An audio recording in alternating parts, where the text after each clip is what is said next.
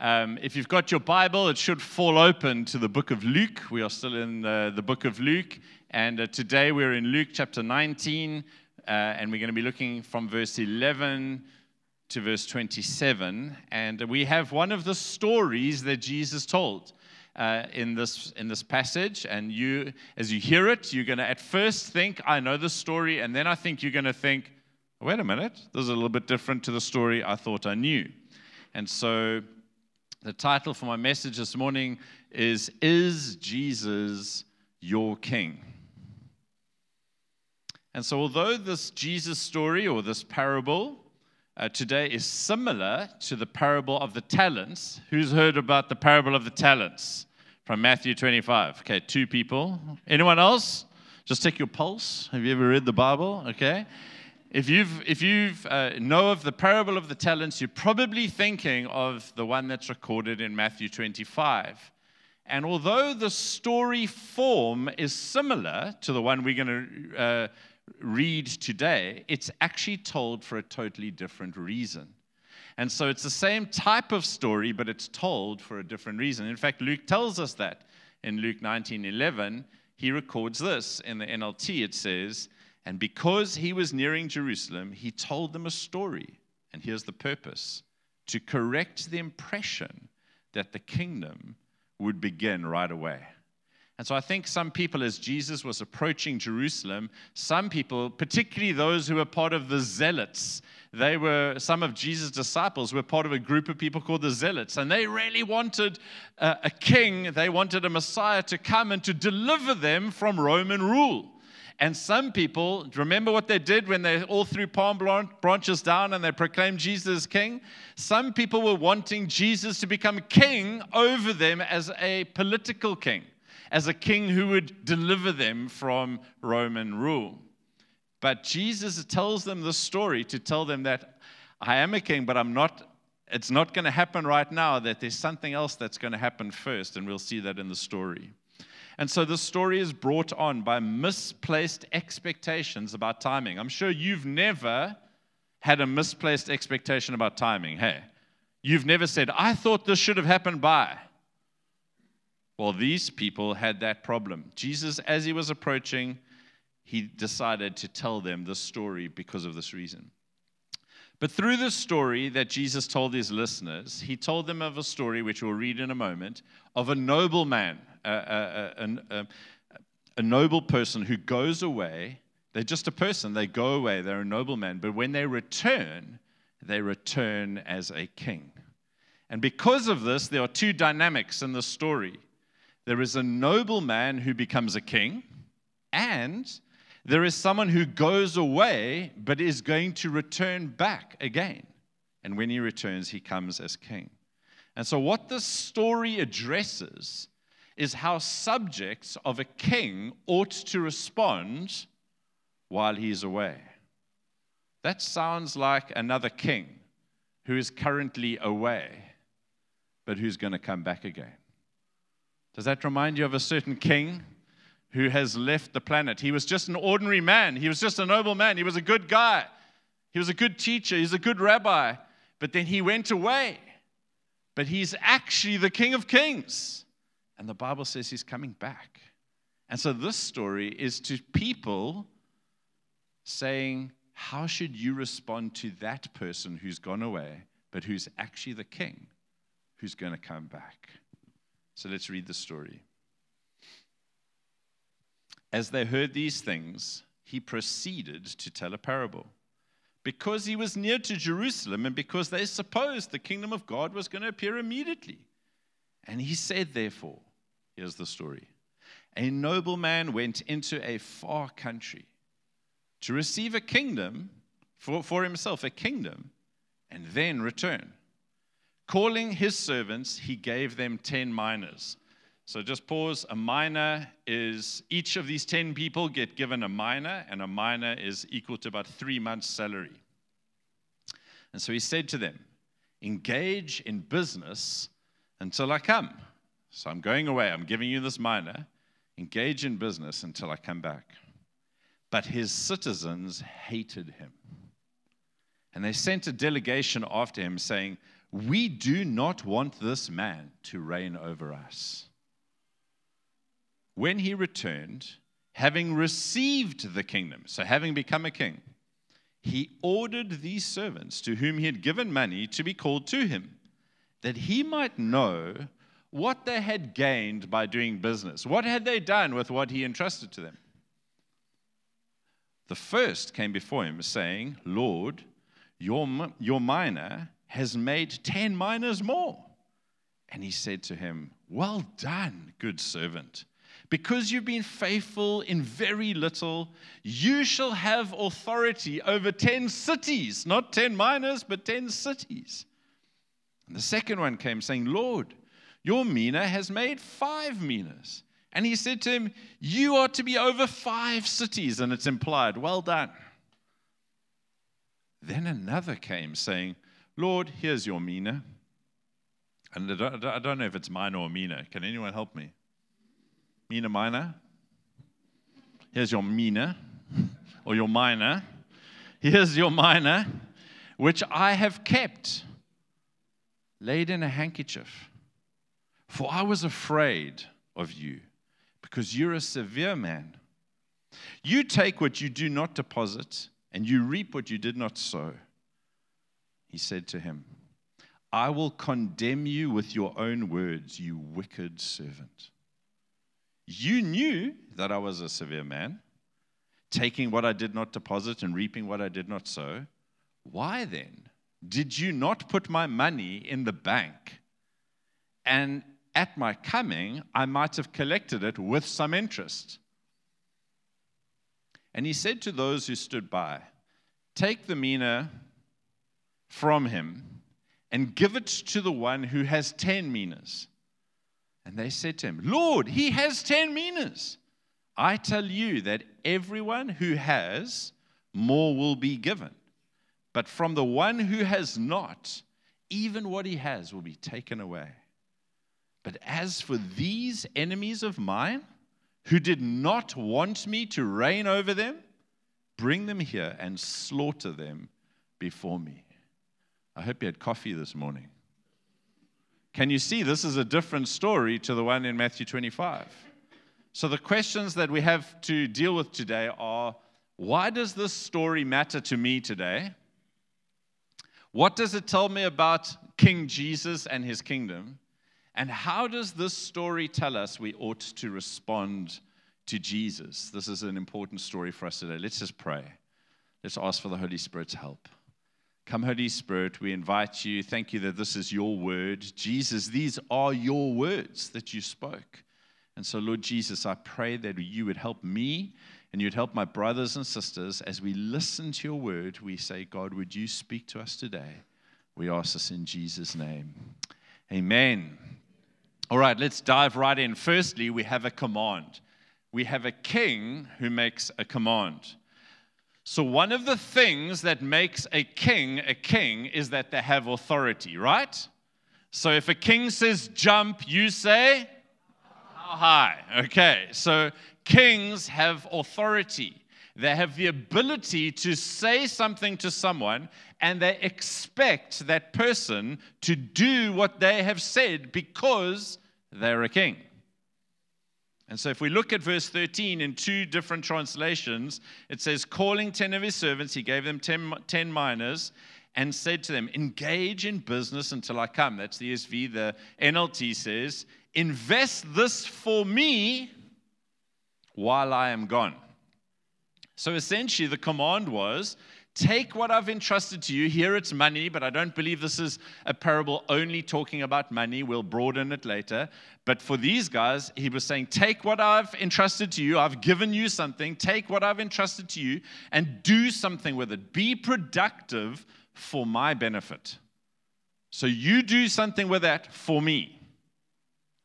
This wasn't this man, this king, asking them to do him a favor. This also wasn't a suggestion. Now, if you'd like to, this is one of the things you could do. Is that the nature of what he's saying? No, this is not a suggestion. It's, it's not, it wasn't giving them an option. Well, one of the things you could do amongst the many things, no, he was telling them to do something, to take what he had given them and to multiply it, to do something productive with it. And here's the thing some of us have got issues with authority. When someone in authority says, do this, you're faced with a predicament. Because there are only two options, really. And so it's not surprising that in this story, there are two options, there are two responses to the authority of this person saying, Take this and do this. What are the two responses to authority? Well, the two responses are accept or embrace the authority that made this request.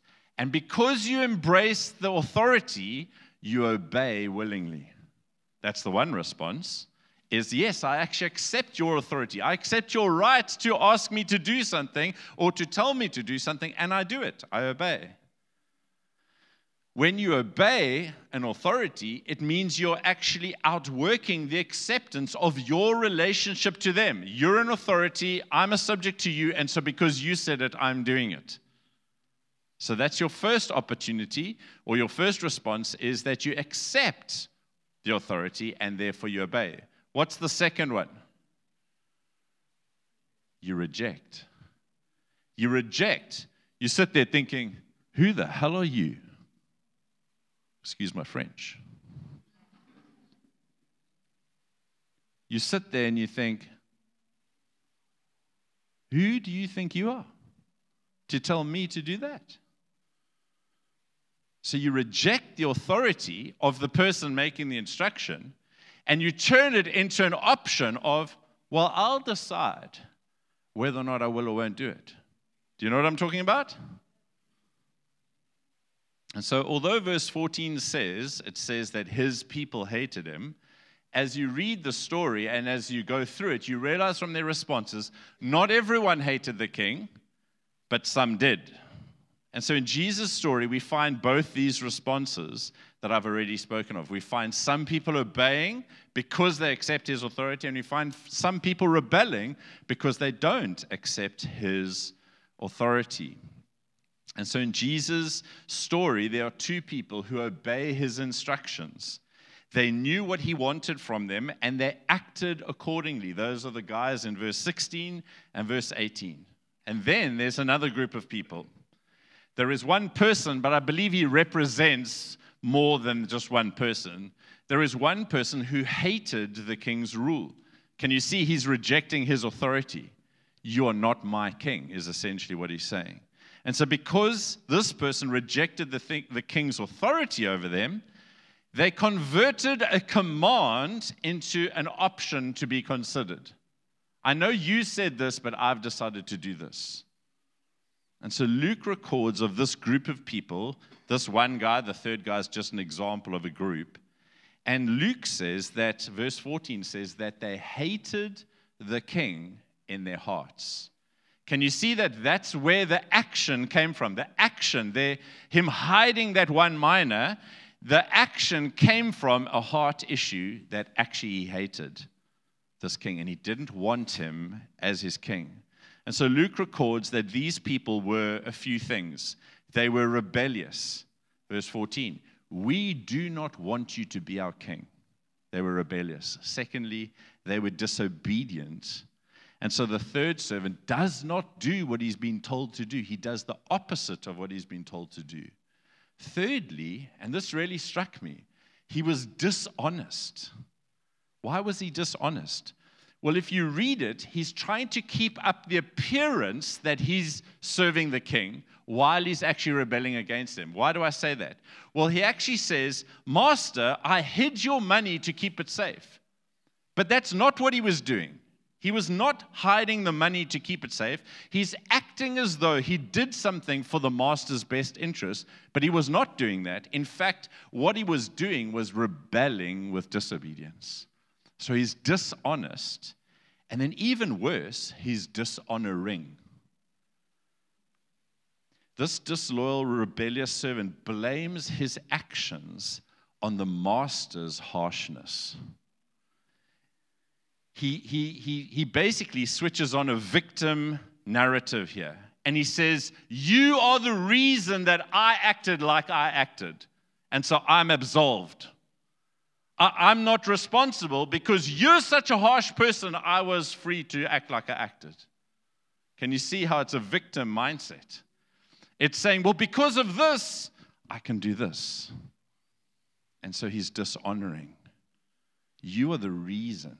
You're a harsh man. You, you reap where you haven't sown. And so I'm right in doing what I did.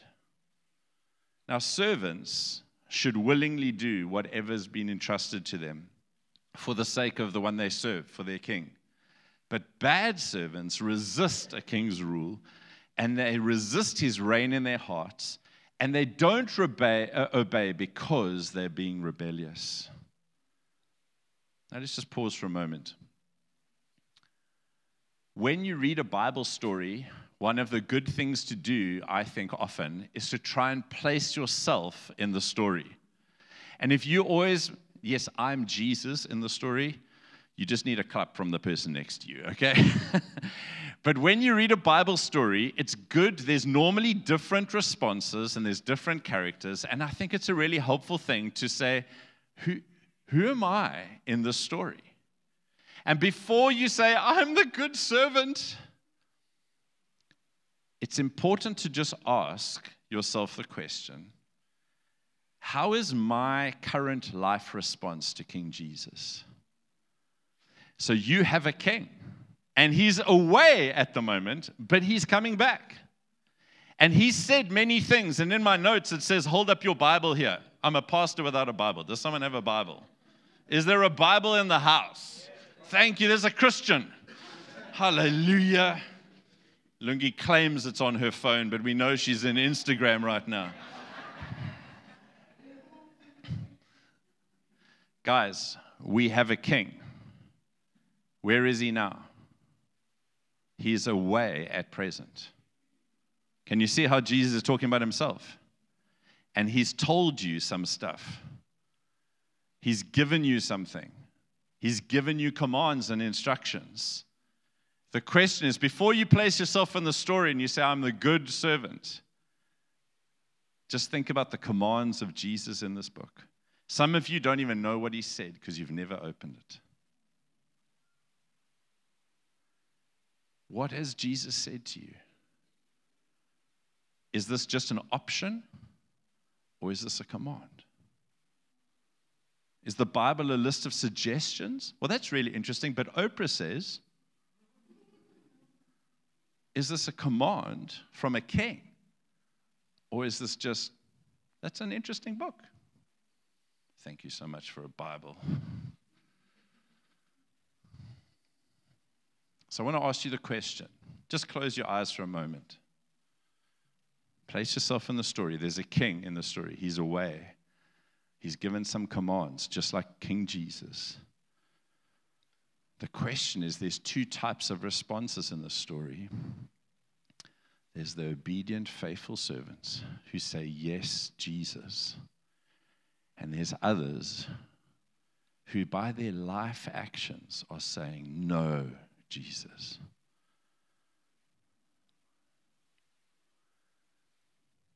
What's your current life response to King Jesus? You can go open your eyes. When you read the Bible, Jesus says a lot about almost everything in life. Maybe, maybe you, you're working through something at the moment and someone's hurt you in a really bad way but the Bible says you must forgive just as I forgave you. But you don't know what they said. Which servant are you being? The Bible says forgive just as. And you say, yeah, but which servant are you being? Malachi says, do not withhold the giving that you should give me so that there might be food in my house. And you think, yeah, but I've got a few things I need to sort out. Which servant are you being? The Bible says that you're not to sleep with anyone, you're not to have sex with anyone except your husband or your wife. You say, but, but I just love them so much. Which servant are you being? Can I go on? Brothers and sisters, this is what the king has said. Which servant are you? Jesus is not just a good guy, he's not just a great teacher, he is the king of kings. Amen. Third thing I want to point out from the story is verse 17 faithfulness defined. So Jesus unpacks here what he says faithfulness is. And he doesn't just define faithfulness, but he tells us how he responds to faithfulness with reward. And that's the amazing thing. You should be so encouraged by this because it not only tells you what faithfulness looks like, but it actually tells you how will God respond to those who are faithful to him. You see, there are two people in the story who hear the command take what I've entrusted to you and do something with it. Be productive for my benefit. That's effectively what they hear. And there's two people who obey and they do what God had asked them to do, what this nobleman had asked them to do. They do something with what was entrusted to them and they multiply it, they make it work for his benefit, they put it to work, they do something with it. And the king is pleased when he comes and he says this Well done, good servant. You have been faithful. And so, what we've got here is we've got Jesus describing the concept of faithfulness or the concept of what I would call stewardship. God has entrusted things to you, not just money. He's entrusted time to you. He's entrusted resources to you. He's trusted, entrusted friendships and opportunities and gifts and talents. We just had Cindy uh, standing up here saying, Yes, Jesus, before she said yes to Gareth. She said, Yes, Jesus, I'll use my talents. We've got the, the band up here saying, Yes, Lord, you can use me. We've got people who got here early to set up sound saying, Yes, Lord, you can use me. God's entrusted so much more than just money to you, He's entrusted a life to you. And Jesus defines faithfulness as doing all that you can with what He's entrusted you with. I love this quote from Rick Warren about faithfulness. He says this Faithfulness is accomplishing as much as is possible. Say, as much as is possible. With the resources and talents God has given you. Did you notice that Jesus doesn't say, Well done to the guy with 10, and then, like, say, what did, how come you only produced five to the other guy? No, no, no. He rewards both of them equally because the one produced 10 and he gets 10 cities to rule over, and the other one get, produces five and he gets five cities to rule over. And so Jesus is rewarding in the story both of those people who did something with what he entrusted to them. I love this definition of faithfulness because it's doing all that I can with what God's entrusted me to. So there's no place for comparison. Because I offered to the team this morning, there was no drummer this morning. I offered to the team to drum, and they declined. I mean, I was horrified because they knew I would not bless you by drumming. Because God has not entrusted that to me. I do not have rhythm. Yesterday I was at an event, and most people who go up start singing a song. I didn't. God hasn't entrusted that to me. You get the, you get the idea? You must never look at someone else and say, I wish I was like them. Because God did not make you them. Do you think He made a mistake? Oops! No, He made you fearfully and wonderfully, Psalm 139 says. He made you just the way you are. There was a season in life where I would stick stickers on the mirror for Nadine. I would say, Be yourself, everyone else is taken. And I would put things like that Hey, babe, you are just the way God made you.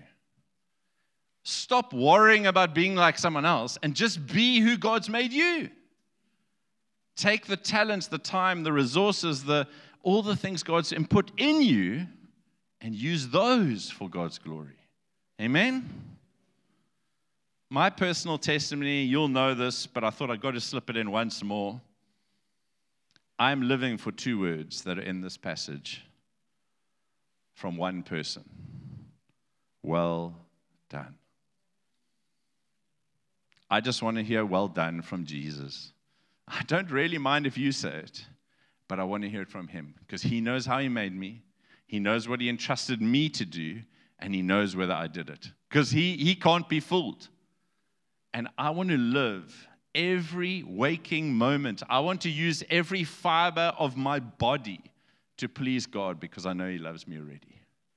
And because he loves me, I want to give my whole life back to him so that one day I hear, Well done. I'm not trying to get God to love me by my good behavior.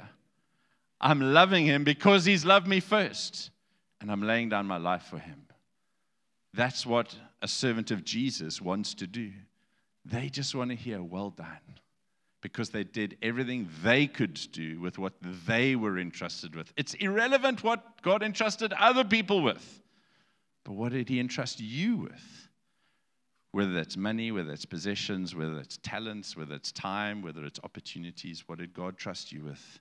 And what are you doing about it? And so I want to ask you don't you want to hear those two words said over you one day? This, the passages like this and the passage in Matthew are so inspiring to me, they've become my life verse. Don't you want to hear those words? Brothers and sisters, now is the time. While the king is away, now is the time to live in such a way that you won't have if only on your lips when he comes back. Now is the time. You can make a decision today. So I want to ask you what are you doing with what God has entrusted you with? What talents are you sitting on?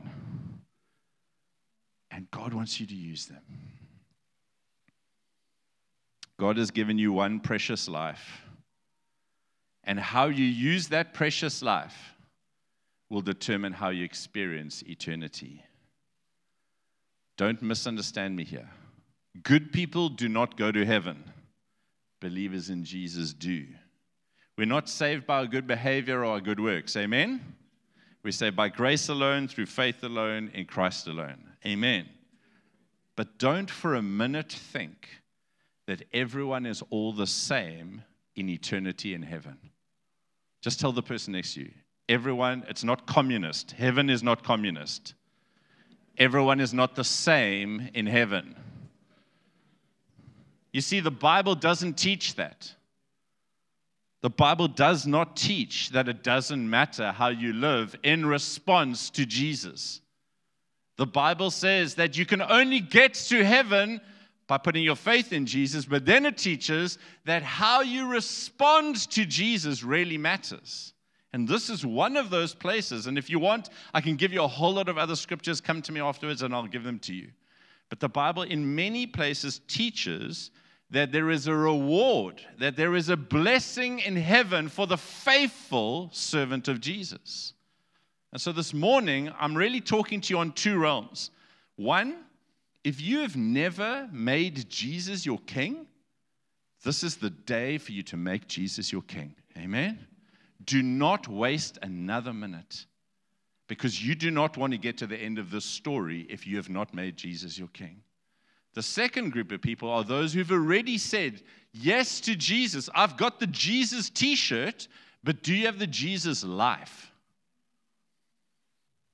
Is Jesus the king on your lips or is the king of your life?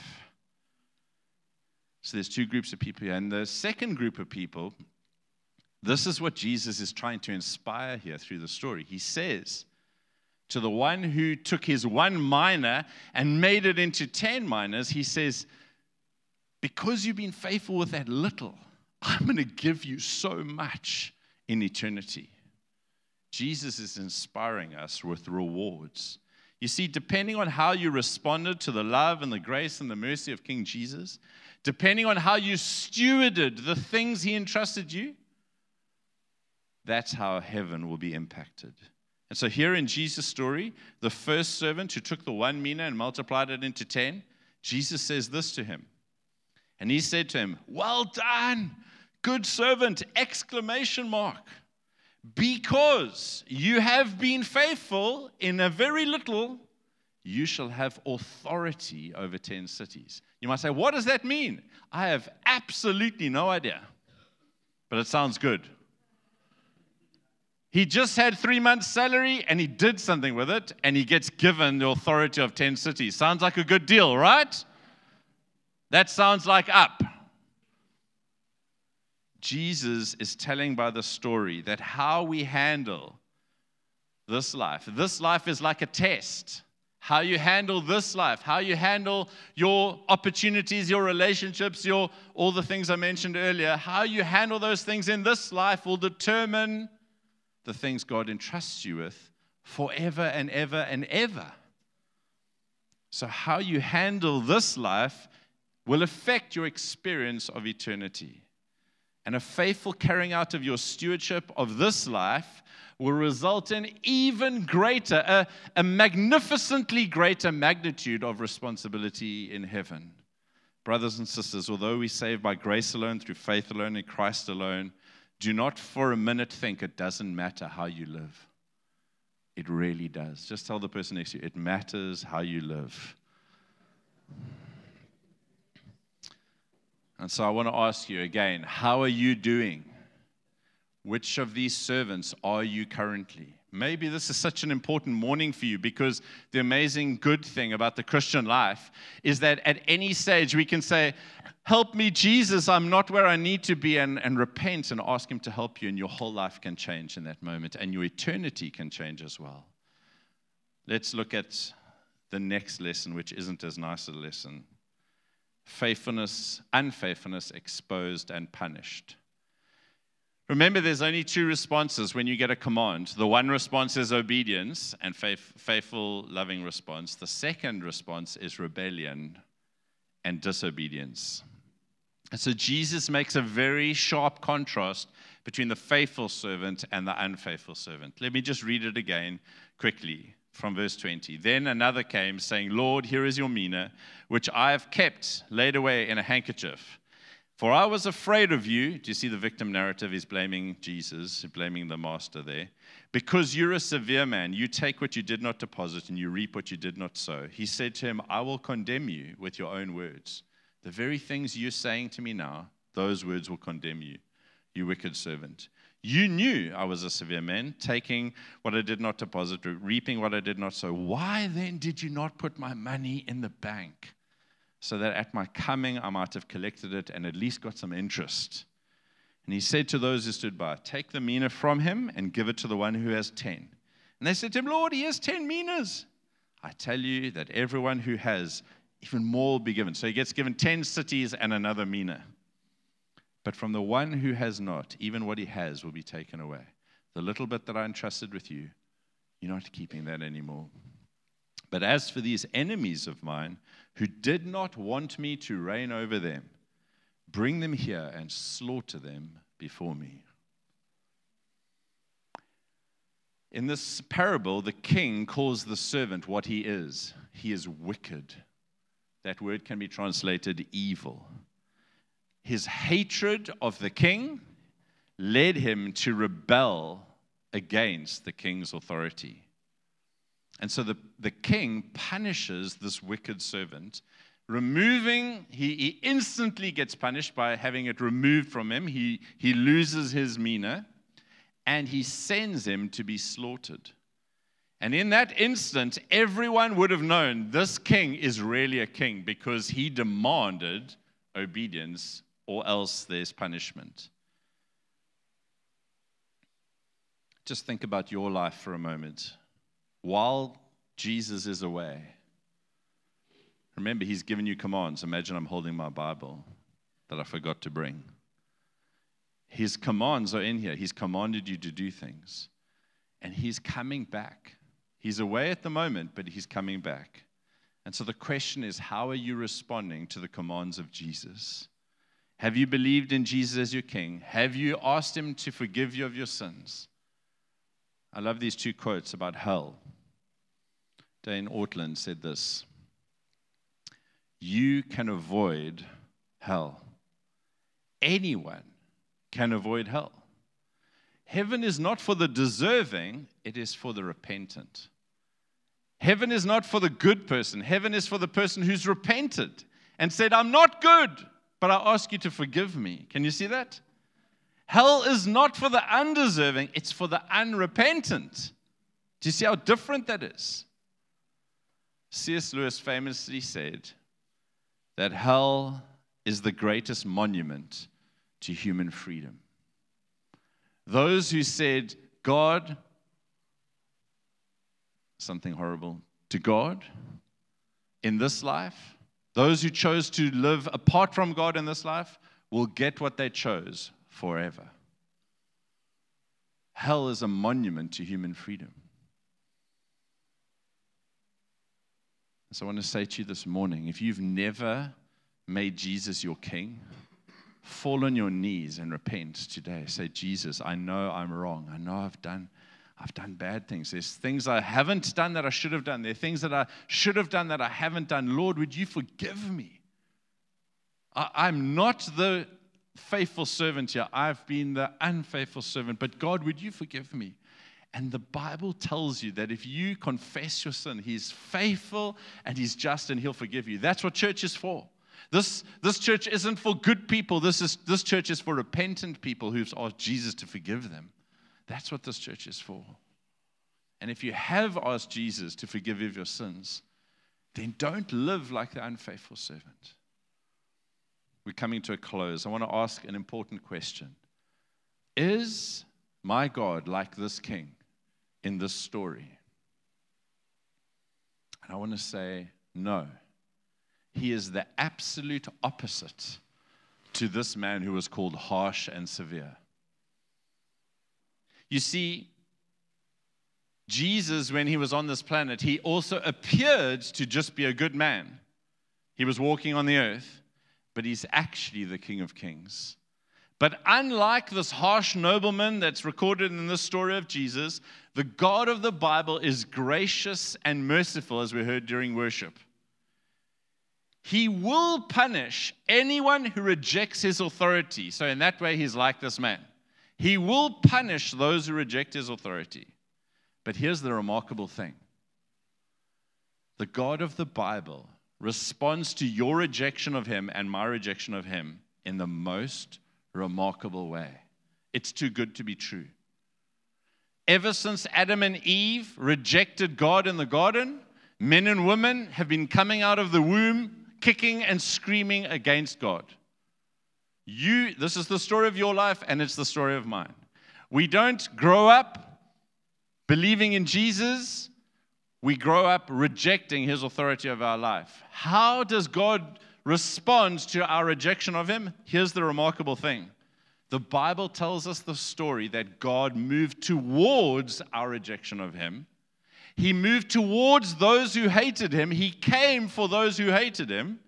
He left his throne. He dies in our place for our sin, and he offers his life for ours. He takes the punishment that should have been ours, and he dies in our place so that we can have our sins forgiven. Brothers and sisters, you might have been shocked at the end that the servant is slaughtered. Your king was slaughtered for you so that you will not be slaughtered if you simply ask him to forgive you of your sins. Isn't that the most remarkable thing? We're about to have communion. That red juice is reminiscent of the blood of Jesus. He was crushed for our iniquities, Isaiah says. He was slaughtered so that you will, will never be slaughtered if you put your trust in Jesus. Is Jesus the same as this king? He's totally opposite. He was slaughtered so that we can be restored to a right relationship with Him. And so we can have a heart that loves Him and accepts His authority. And so we can have a heart that wants to serve Him with the rest of our lives. And so this story for me warns us of the judgment to come if we haven't put our trust in Jesus. And it contrasts this king, this nobleman, with our king, King Jesus. Which brings me to my final point. In this story, the nobleman comes back as a king. He left just as a nobleman, but he comes back as a king. Our Jesus is coming back as the King of Kings and the Lord of Lords. Some people thought he was just a great teacher, but he's coming back as King of Kings. And so, this is the question Is Jesus really your King? Because he's promised to come back, just like the man came back in the story. Some people do not want him to rule over them. In fact, there are many people who do not want Jesus to return at all, but he will come back. And so the question is are you ready for him to come back? Have you put your faith in Jesus? That's the first question. And if you have put your faith in Jesus, are you living like he really is your king? Or you're you just saying he's your king, but your life is demonstrating something else? Friends, the question is on the day that Jesus comes back, have you repented of your sin? Have you asked him to be your king? And if you have already, are you living like he really is your king? Let's hear those words over everyone in this room. Well done, good and faithful servant. Just close your eyes. Yes, this isn't a nice, fluffy passage, but passages like this are so helpful to us if they help us to consider our lives, if they help us to evaluate ourselves. Because better to evaluate yourself now than to be evaluated later. Amen? And so, why don't you just take a moment? I want to ask you do you know about Jesus or do you know Jesus as your King? The only way to know Jesus as your King is to ask Him to become your Lord and Savior. To say, Jesus, I know that I haven't lived the way you would want me to live. I know that I'm a sinner. But today I repent. Today I say, Lord, would you forgive me of my sin? And would you wash away all my unrighteousness? And the Bible says, He will. That's why He died for you. Just by praying like that? Yes, just by praying like that and saying, Jesus, I repent of my sin. I believe you're God. Please forgive me. Amen. And so maybe you need to pray a prayer like that before you take communion. But for the rest of us who have believed in Jesus, I think it's also healthy for us to say, Lord, would I hear well done over my life if I was standing before you right now at the end of the age? Because I don't want to hear the words coming out of my mouth, if only I had. But I want to hear the words that come out of your mouth. Done, good and faithful servant. And this morning could be such a help to you if you're a Christ follower to just decide again God, I want to live every moment of my life obeying your commands. Not to try and get to heaven, but because I'm already there because I'm loved by the eternal God. And so I want to love you back. Why don't you just tell him, even as you hold in your hands, you hold a biscuit that represents his body. This is a reminder I was slaughtered for you so that you'll never be slaughtered if you put your faith in me. Just let thanks well up in your heart. Just thank him. And when you're ready, why don't you take that, that little biscuit and just Thank Him even as you eat it. Just say, Thank you, Jesus, that your body was crushed for me so that I could be accepted. And as you drink that little glass of grape juice, just say, Thank you, Jesus. Just say in your own words, you can speak to God under your, under your breath. Thank God that His blood flowed so that you will never face the punishment for your sin, but you'll be rewarded for how you respond. So just take a moment. Let's not be in a rush. Just be quiet and take a moment.